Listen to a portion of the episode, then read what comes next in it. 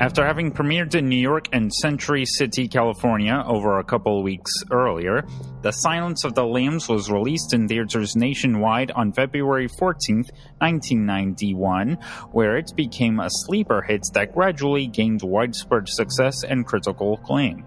On a budget of nineteen million dollars, the film itself grossed over two hundred seventy-two million seven hundred thousand dollars at the worldwide box office. On March thirtieth, nineteen ninety-two, The Silence of the Lambs won five Academy Awards, including Best Picture.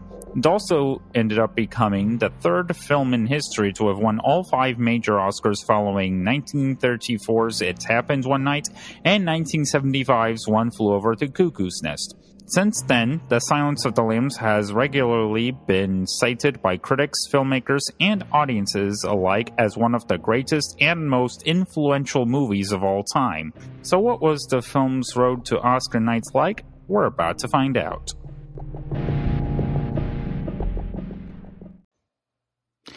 Hello everyone, this is Jeffrey Kerr. Welcome back to the Best Picture Backstory, where I am joined by a guest or two to discuss the history behind any previous Oscar winner for Best Picture. Today we'll be talking about nineteen ninety-one's The Silence of the Lambs. Joining me for this conversation is not one, but two guests, which is a big first for this series. First, we have Casey Lee Clark, who is a writer and podcaster for Next Best Picture. Hello, Casey. Hello. Second, we have Brandon Stanwyck, who is a writer for Filmotomy and co-host of the Academy Queens podcast. Hello, Brandon. Hello. Thank you for having me. Uh, again, today we'll be talking about Jonathan Demme's nineteen ninety-one psychological horror film, The Silence of the Lambs. It is based on Thomas Harris's nineteen eighty-eight novel of the same name. The story follows Clarice Starling, an F B I trainee who is given a big break when she is assigned to interview and construct a psychobehavioral profile of the deranged killer Hannibal the Cannibal Lecter. Starling assumes correctly that her assignment is more than she is told, and she enters into a brief battle of wits with the clever and manipulative Lecter, who finally surrenders to her a clue that may lead her down a path towards catching the notorious killer Buffalo Bill. When Bill kidnaps Catherine Martin, the daughter of prominent U S Senator Ruth Martin, Lecter's knowledge of the killer becomes central to the investigation. His budding rapport with Starling leads him to agree to a deal that may ease the harsh restrictions placed on him as one of the world's most infamous criminals in exchange for sharing his knowledge of the Buffalo Bill case, assuming the kidnapped girl is recovered alive.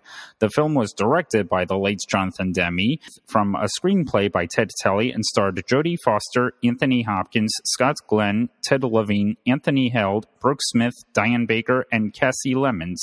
So to start things off, how did you first discover The Silence of the Lambs? Let's start with Casey.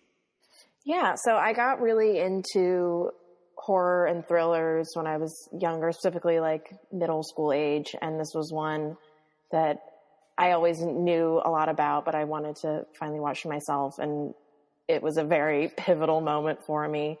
I just remember being completely in awe of it, and it kind of changing the way I looked at film in a certain way, and I've seen it so much since. It's my favorite movie of all time. I love it so much. I love what it has to say about strong female characters. I love it as a thriller. I love its exploration on serial killers and that type of story. I think it does it best, and I think that there's so many things that it does well, and I'm glad that it's stood the test of time, both with as a film in general and its Oscar history as well. And Brandon, how did you discover Silence of the Lambs? Well, I was a little bit younger when I first um, watched The Silence of the Lambs. I believe I was seven when I watched it. Um, mm. My parents didn't really have boundaries when it came to what I watched. And um, by that point, my uncle had introduced me to Scream. And my parents figured if I could handle that, I was fine with pretty much anything. And um, my stepfather is very fond of The Silence of the Lambs. So one night, I think he had just purchased it at a store, and it became like a family movie night when I was just seven uh, with my mom and stepdad. And um, of course, I was very young, so I didn't fully grasp everything that was going on.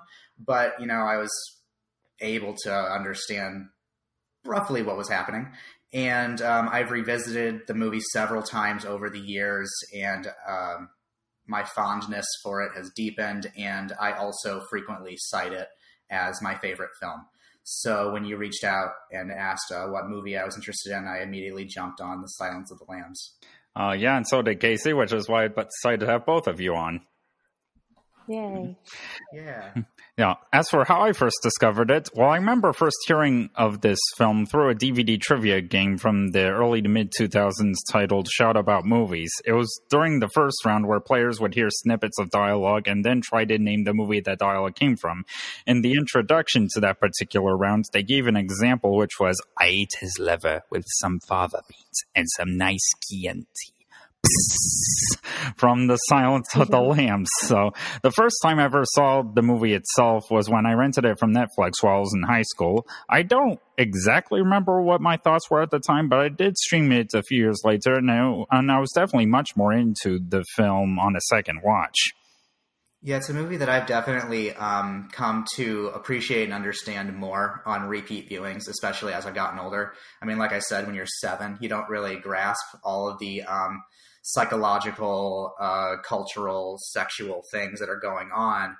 Um, but as an adult, those things become clearer, mm-hmm. and um, especially all of the um, things involving the feminism and the queer aspects of this, um, and all the things, like Casey was saying, all the things this movie has to say, and all the um, things it's trying to um, talk about, discuss, and dissect. Yeah, it's definitely something that I get something more out of every time I watch it. Like, just the other day, I watched it with the commentary track from Criterion, which, like, completely added all these other little details that I never noticed and stuff, and it's just...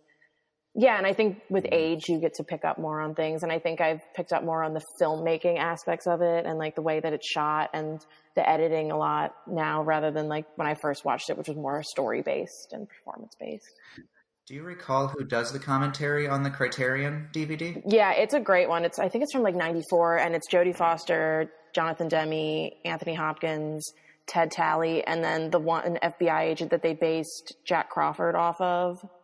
Oh, so you get a bunch of different, and it doesn't seem like they're in the same room. It seems like they just, like, recorded snippets, like, while watching it or whatever. But it's it's very informative and interesting. And yeah, I would recommend. I mean, if you're somebody that needs to, wants to get into Criterion, I think that that edition that they put out a couple years ago on Blu-ray is one of the best. Um, I have to check that out myself. Onto the film's backstory. How familiar are either one of you with the backstory behind this film, Casey? I know about, like, the how it was made and, like, that, like, how Ted Talley came up writing the script and Jonathan Demme getting involved and what actors were talked about it, but I've never actually, like, I haven't read the book and that kind of a thing, but I know a little bit about um, how it came to be, I guess you should say. Hmm. And you, Brandon? Um, I read the novel in high school, I believe, and um, I'm pretty familiar with some of the stuff that Thomas Harris used to build Buffalo Bill, like how he's sort of a composite of Ed Gein and, like, Ted Bundy and a little bit of a other uh, serial killer trivia stuff. But um, I guess I have a, a casual understanding of the production process.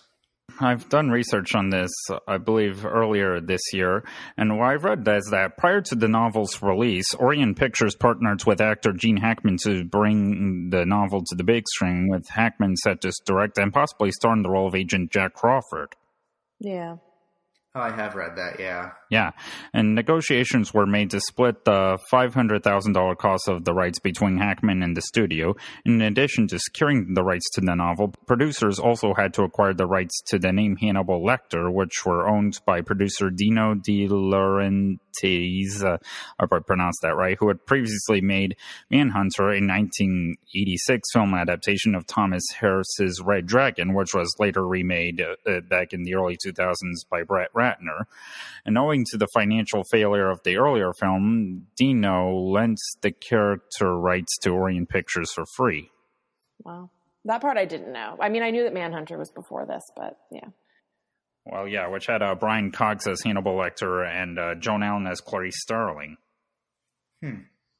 I know William Peterson plays uh, Will Graham in that version, because uh, Manhunter is based on the novel Red Dragon, which uh, you know is set before The Silence of the Lambs, which is technically a sequel, but in the cinematic world, not so much.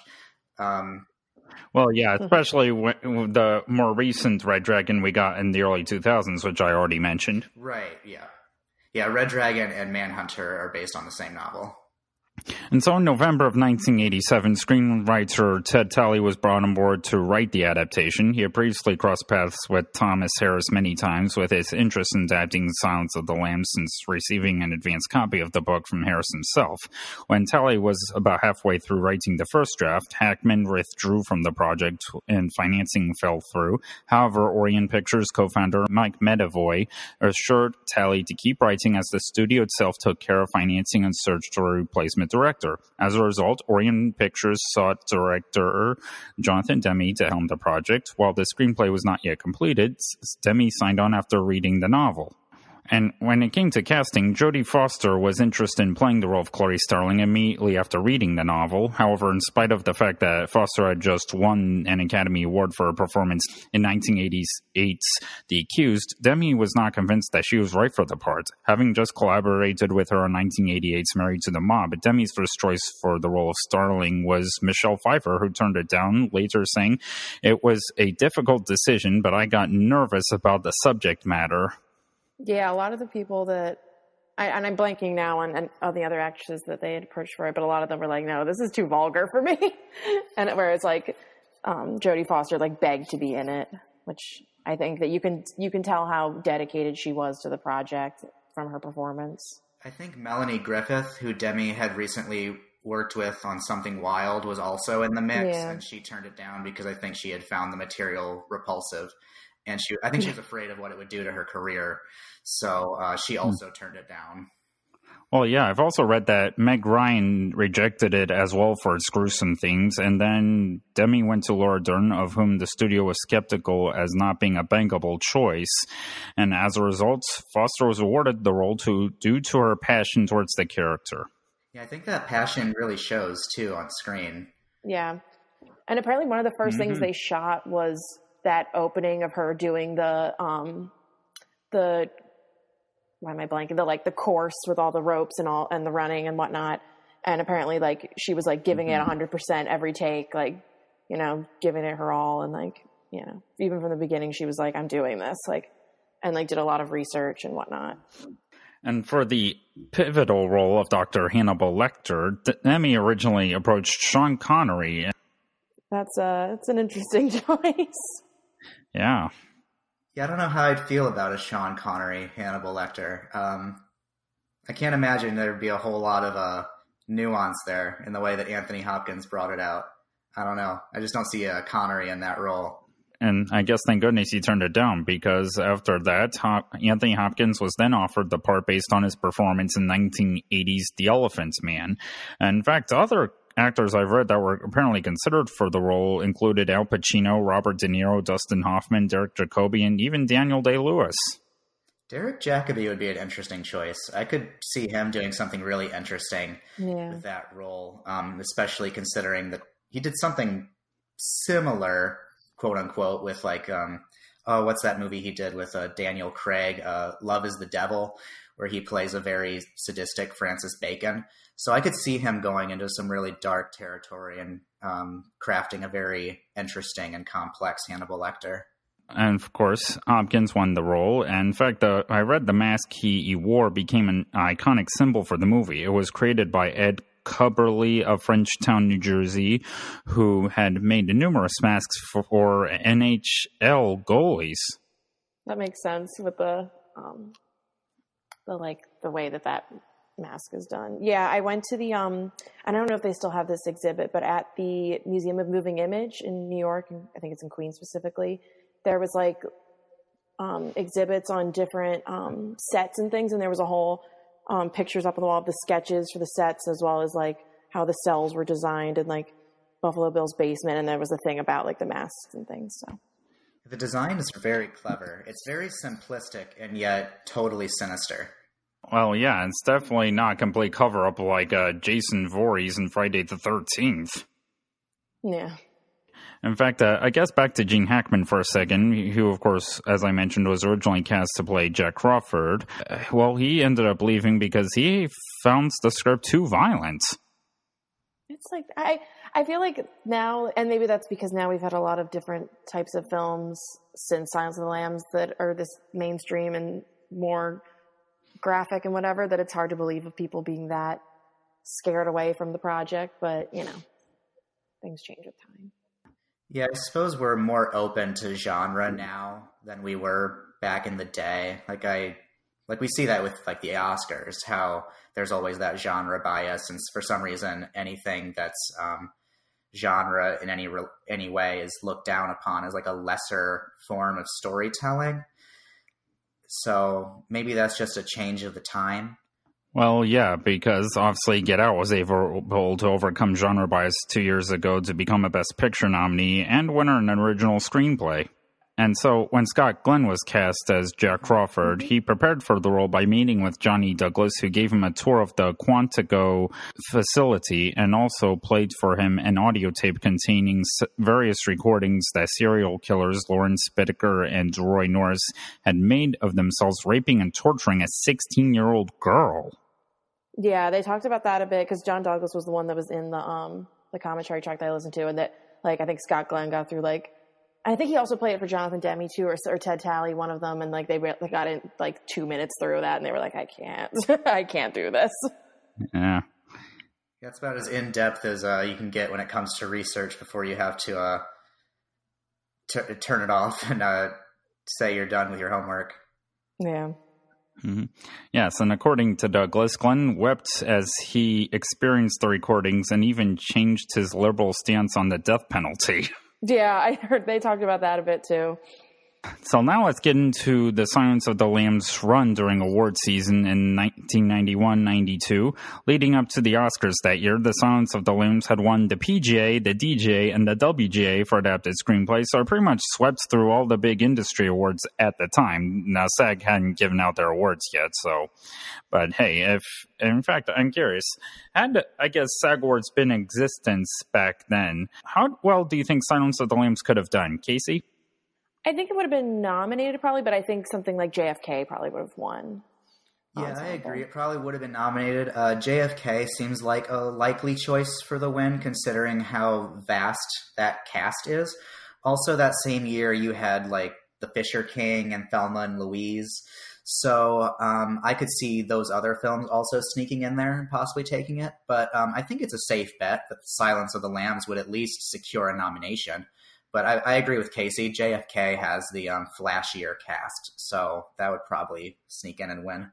Well, yeah, plus J F K had the bigger ensemble, and usually the bigger ensemble tends to win. That too. Mm-hmm. Yeah. Yeah, so I guess with that aside, I mean, I guess looking at the major precursors Silence of the Lambs was able to win leading up to the Oscars, I guess... If we were to travel back in t- time to nineteen ninety-two, trying to predict the Oscars, I guess, how would it look to you about Silence of the Lambs going into Oscar night? I mean, I think there would have been the apprehension of the fact that it came out in February the year before, and I don't think that that type of release schedule was as big of a problem back then, but now, like, you know, it takes a lot for a film to come out that early in the year to maintain momentum for Oscar season. Yeah, it had come out super early, but um, if I remember correctly, I think I re- I recall reading once that The Silence of the Lambs was um, the first, if not one of the first, Oscar contenders to be released on V H S prior to the closing mm-hmm. of the voting. So even though it had been released um, a long time ago in Oscar terms, um, it was re- a refresher in people's minds. So I think it being released early, it gave it the opportunity to then be released on tape in time to uh, remind people of how great it is. Had it not been released on tape, um, perhaps it would have been forgotten. Yeah. Well, yeah, of course, if the film was campaigning for Oscars today, they would use screeners. Yeah. And I think it probably had a similar awards trajectory to something like Birdman or The Shape of Water, where it kind of took off with those industry awards like P G A and D G A, whereas like the Globes went to like other films. So. Well, because Silence of the Lambs lost the Golden Globe for Best Motion Picture Drama to Bugsy. Yeah, and then Nick Nolte won actor for Prince of Tides, and Oliver Stone won director. Yeah. Different times. Yeah, different con times call for different measures. So yeah, whereas like Jodie Foster, I think, like basically sweeped the season, which makes sense, which, although surprising considering she had only won a couple years before that, but you know. Now on to the nominations. Silence of the Lambs received uh, received seven Academy Award nominations for Best Picture, Best Director for Jonathan Demme, Best Actor for Anthony Hopkins, Best Actress for Jodie Foster, Best Adapted Screenplay for Ted Tally, Best Film Editing, and Best Sound. So do you think Silence of the Lambs got all of the nominations it deserved? If not, do you think it deserved more or less, starting with Casey? I would have given it probably a nomination for score and cinematography personally, but otherwise I think everything else I'm pretty happy with. Although I think actually no, I also probably would have maybe nominated Ted Levine in supporting actor, but then I think we would get into semantics of he might have more screen time than Anthony Hopkins, who's in lead. So I don't know about that. But otherwise I think I'm pretty happy with everywhere else that it was. Yeah, I agree pretty much with Casey. Um, I do think that Ted Levine was robbed of a nomination, but um, yeah, you're right. You do get into the argument of who's really more supporting between him and Anthony Hopkins, because I do sympathize with the people who say that Hopkins is in the wrong category here. Um, I also think the score should have been recognized. It's, I'm not really a big score person when it comes to films, but the Silence of the Lambs score is one of my favorites. It's easily recognizable in my mind. And I love uh, Tak Fujimoto's cinematography in this film. I think it's uh, cinematography that could be taught in schools. I think it, it could be used in textbooks to explain framing and color and movement and all sorts of different um, cinematography techniques and whatnot. So yeah, those are the big ones that stick out in my mind. Um, maybe art direction and costume. I mean, it's not usually what the Oscars would go for. Um, usually that's reserved for the period stuff or the more fantastical type things. But there, there was a lot of thought put into the colors and shapes of everything that went in front of the camera in this film. So I think it would have been a cool opportunity for the Academy to recognize a contemporary story in art direction and costumes. Well, yeah, especially since the costumes were designed by Colleen Atwood, who's now become an Oscar darling with a gazillion nominations and four wins. Yeah. Exactly. How cool would it have been if this had been Colleen Atwood's first nomination? Yeah. Considering what she would go on to do. Yeah, mm-hmm. It's an interesting one. But I do agree with that art direction. I think especially the intricacies of um, the prison cells and Buffalo Bill's basement and things like that. I think that there's a lot to work with there. I, I'm always a champion for really good um, modern day production design. So, right, because I think I read somewhere once that originally when they were um, designing Lecter's cell, it had the typical bars on it. And Demme and his production designer Does, decided that the bars would be a hindrance to the shooting. So that's yeah. when they came up with the glass concept, which I think was a brilliant idea. Yeah, and I know that Anthony Hopkins had a lot of say in like, like how he was standing and whatnot when Clarice comes in there, or then the part when he's in the jail cell after meeting with um, Senator Martin, that like him in the all white was his like idea of looking almost like like a foreboding dentist or something, he said. Like, it was just, yeah, there was a lot of um, feedback from the actors on those types of things, which I appreciate, and I think that that makes the whole picture work. I agree. Yes, in fact, uh, I guess as for me, well, yeah, I definitely thought Ted Levine should have been nominated. In fact, I remember when Kevin Jacobson asked Film Twitter a while ago about which performances from nineteen ninety-one they felt deserved an Oscar nomination for Best Supporting Actor, Ted Levine came in at number one. Yeah, it's, I mean, it's hard to ignore, especially because he, like, completely transforms into this, which I think, like, helped and hurt him in that it's such a great performance, but I think it, like, hindered some of his casting for a little while, just of, like, because he's so good at playing Buffalo Bill that it's almost scary. Yeah, I think I read that it was really hard for him to play, quote-unquote, normal characters after this because people weren't interested in casting him as that, or they were afraid that people would just see him as Buffalo Bill. So... Yeah. That, that's really unfortunate for him because he's a tremendous actor. Um, I love him whenever he pops up in anything. He's one of those really great character actors. Well, yeah, and I believe yeah. he even has a supporting role in The Report coming up. Oh, good. I didn't know that. Yeah, he's been getting a lot more work now, I think, with age and with looking a little bit less like he did. I think that like will help him get more roles. But yeah, he's a great character actor. Mm-hmm. In fact, I guess we can talk about Anthony Hopkins for a little bit. Now, of course, he only had fifteen minutes of screen time, yet he was not only nominated for Best Actor, but ended up winning that. So let's talk about this. Do you think they, the I guess whoever was in charge of the campaigning for Silence of the Lambs, do you think they made the right call in putting him in lead, or do you think he could have gone supporting?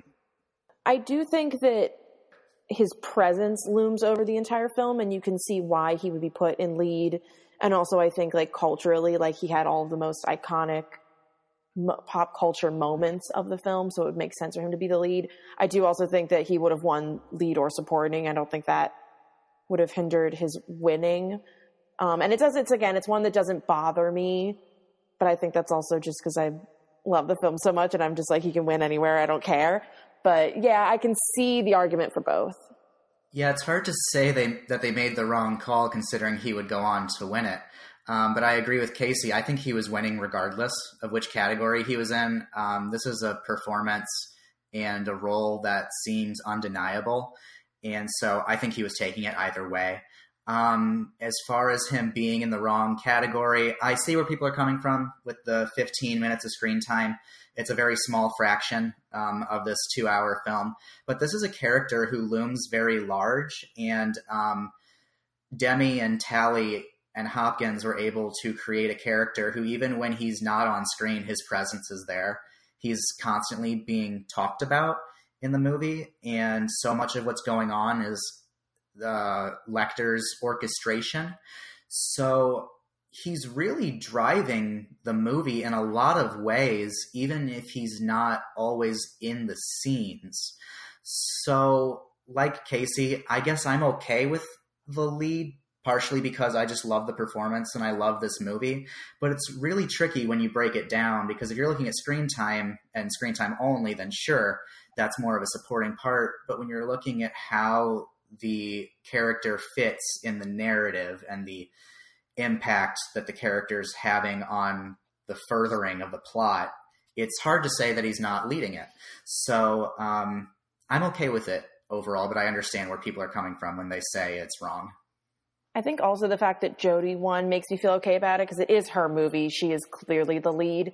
And I think that the fact that she wasn't like overshadowed by these, you know, more over-the-top performances. I mean, yes, obviously they're in different categories, but, you know, it could have gotten lost in the shuffle, and so I appreciate that she still came out on top, too. Agreed, yeah. The Silence of the Lambs is Clarice's story. It is her journey. So, yeah, her winning definitely makes it better. It'd be weird if she had lost and Hopkins had won. Well, yes. Plus, you know, Silence of the Lambs ended up becoming the third and most recent film in history to have won the top five awards at the Oscars. The only ones that won, which I think is really cool. But I, and again, I think we all, we can agree that they're all deserved. I feel like now we're getting into, it's a lot more spreading the wealth type narratives. And I feel like it's going to be a lot harder for a movie to win the big five moving yeah. forward, just based on like the amount of director picture splits that we get every year. The, I feel like the lack of a clear best actor and actress from the same film. Like, I think that it's, we see things where it gets close, but, I, you know, miss one or two. So I think that that's going to be something harder to achieve. And I think there's also just more films than there were in some of those other years. Yeah. So. Well, yes, especially given that Best Picture and Best Director in recent years have been voted on by two separate voting systems. Yeah. Right. And, well, yes. In fact, uh, in response to Anthony Hopkins, you know, yeah, I guess I compare. I guess you can compare it to Olivia Colman in The Favourite this past year, where even though she might not be the obvious lead of the film, still her presence rarely looms over it throughout, even when she's not on screen. And whether she's in lead or supporting, she probably would have more easily won either way. Yeah, That's probably true, yeah. Okay, so I guess now segueing into the wins, uh, Silence of the Lambs won five Academy Awards for Best Picture, Best Director, Best Actor, Best Actress, and Best Adapted Screenplay. So do you think Silence of the Lambs got all the wins it deserved? If not, did it deserve more or less? Casey? I mean, I think all the ones that it did win, I think, were deserved. I think, I mean, it lost, what, it lost sound to Terminator two, which makes... Makes sense. I'm I'm pulling up the, what it, the nomination list and wins here. Just uh, yeah, and film editing it lost to J F K. Yeah, I mean I can see that. Well, yeah, it's like an hour longer than. Yeah, exactly. I mean, I personally would have given to Silence of the Lambs specifically for the big sequence near the end when Clarice is heading to the house and um, Jack Crawford and the other people are heading to the other house, and then you realize that she's at Buffalo Bill's, and that reveal and that editing there I think is just brilliant. Yeah, it's a really uh, clever piece of trick editing on uh, Demme and his editor's part. I really dig that moment too. In regards to the category of Best Film Editing that year, the nominees were J F K, which was our winner, The Commitments, The Silence of the Lambs, Terminator two Judgment Day, and Thelma and Louise. So I guess, um, have either one of you seen all the nominees in this category? I haven't seen The Commitments. That's the same one that I have not seen. Yeah, neither have I. In fact, I also actually still have not seen J F K, but I do plan to change that eventually. Yeah, that's one that I've seen parts of, but not all the way through. Yeah, I've seen it, but it's been many years, um, so I can't really speak to how great the editing is. But I think if Terminator two had won, it would have made sense as well. Yeah. Um, al- although I think uh, Demme's and Craig McKay's editing in The Silence of the Lambs is really astute and pretty clever at times. And again, this is like one of those movies where I think just across the board, it could be taught in film schools. So I think it's just very well done, very well thought out. So I would have been perfectly okay with it considering, you know, just how much I love the movie, but um, I can't really uh, diss J F K, and Terminator two is also a, Uh, a choice that would have made sense to me given the nature of that film and how action-packed it is. Well, yeah, because if it were today, Terminator two would probably be winning because, as my boss at Gold Derby, Tom O'Neill, often keeps saying that in order to win, you gotta have the most of something. Like, the most editing wins Best Film Editing, the most cuts, the most action sequences. Yeah. So, I guess on to sound. I mean, I guess, what are your thoughts in this category? Do you think Terminator two rightfully won, or do you think something else like Silence of the Lambs or any of the other nominees should have taken it? I mean, I feel like Terminator two is a perfectly reasonable win for this. Like, I don't fault sure. this one at all. Yeah, same. It's just the nature of that film. It, I mean... It's a movie that requires great sound in order for it to be a successful action film. So um, I think it's perfectly okay, and it makes sense to me why a movie like Terminator two would take it. So I'm cool with it. In fact, I imagine, well, even though J F K is the only one of the nominees in this category I have not seen, still, I thought every other nominees like Terminator two, Silence of the Lambs, Backdraft, and Beauty and the Beast are all great nominees in this category. Yeah. Yeah, Backdraft would have been another one that I would have been cool with. I remember, um, it's been a long time, but I recall the sound being quite effective in that film, considering it's another, you know, action film. Oh, well, yeah, I guess, again, to the most of something, the loudest movie usually wins the sound categories. Yeah. Makes sense. And again, I guess we can all agree that the five Oscar Sounds that the Lambs did win were all well-deserved. Yeah. I think so. Well, yeah, I I can agree with that, definitely, because, again, it has great acting, great directing, great writing, and it overall makes a great movie. Yeah, and I'm just, I'm happy any world where Jonathan Demme has an Oscar, so. Well, yeah, at least managed to win one in his career and lifetime, who, of course, God rest his soul. Yeah. Yeah, all the pieces came together, and uh, I would say this is Jonathan Demme's masterpiece, so yeah. It would make sense why he would win for this particular film over his others. Oh, yeah. In fact, I even remember shortly after he died, C B S Sunday Morning did an obituary on him saying that while he was never in the league of like Steven Spielberg, Ridley Scott, or uh, Martin Scorsese, he deserved to have been in that league. Yeah, and I wish he would have made more bigger awards plays later in his career, although I really love Rachel Getting Married. I think that one's a great film. Well, yeah, I guess the closest he got was his follow-up, Philadelphia, which did win Tom Hanks the first of his two consecutive yeah. Oscars, as well as Song for Bruce Springsteen. Yeah. True, yeah. I guess that just about does it for our conversation on The Silence of the Lambs. So thank you both, Casey and Brandon, for joining me today. Yeah, of course. Thanks for having us. Yeah, thank you so much. For those who'd like to keep up with your work, where can they find you on the internet, Casey? Yeah, so you can find me on Twitter at Casey Lee Clark. I write and podcast for Next Best Picture, so you can find me on any of those shows or my writings on there. And Brandon?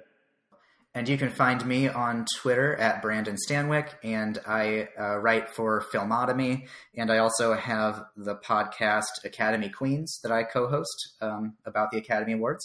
So that's pretty much where you can find me. Okay. And uh, once again, thank you both for joining me, and you're both welcome back any time. Awesome. Thank you. Thank you.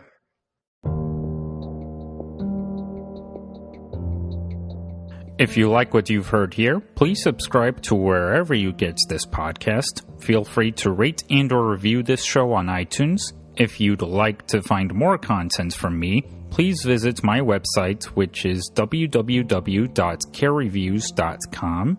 You can also find it on Twitter at carereviews and me at Jeffrey Care. Thanks for listening, and I'll see you all later.